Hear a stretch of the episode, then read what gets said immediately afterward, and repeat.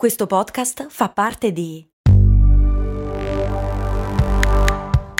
Voice Podcast Creators Company.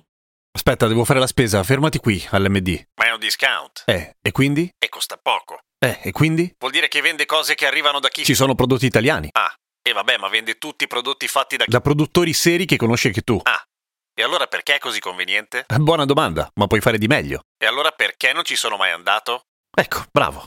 Almeno provalo. Un po' di tempo fa il patron avido alchimista mi aveva chiesto qual è l'origine del termine, o meglio del modo di dire sale in zucca.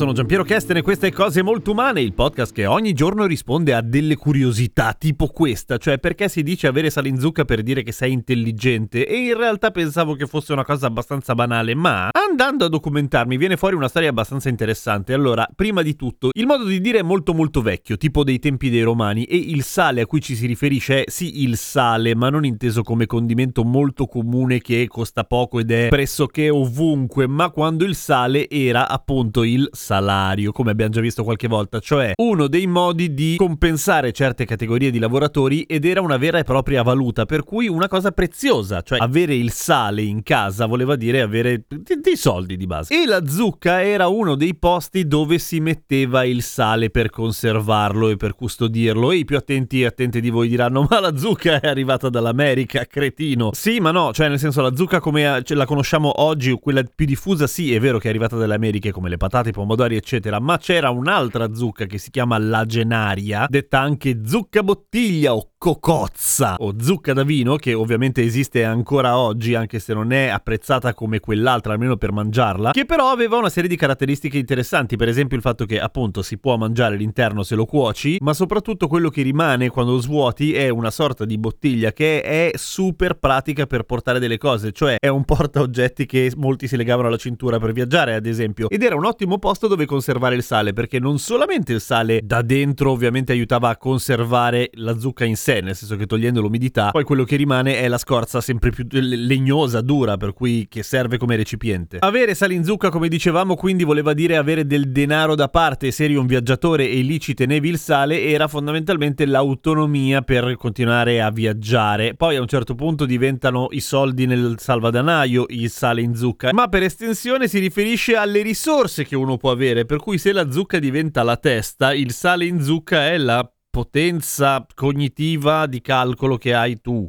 Cioè, se ce la fai o non tanto. Sciocco, come sanno tutti quelli che sono passati almeno una volta dalla Toscana, vuol dire insipido in origine, per cui sciocco o scemo, cioè che scema di sale, vuol dire essere poco intelligenti. Allo stesso tempo salace può voler dire anche intelligente e in generale una personalità insipida capisci che, insomma, non è... Eh? Sale in zucca! Figata, più interessante di quello che avrei mai creso. A domani con cose molto umane.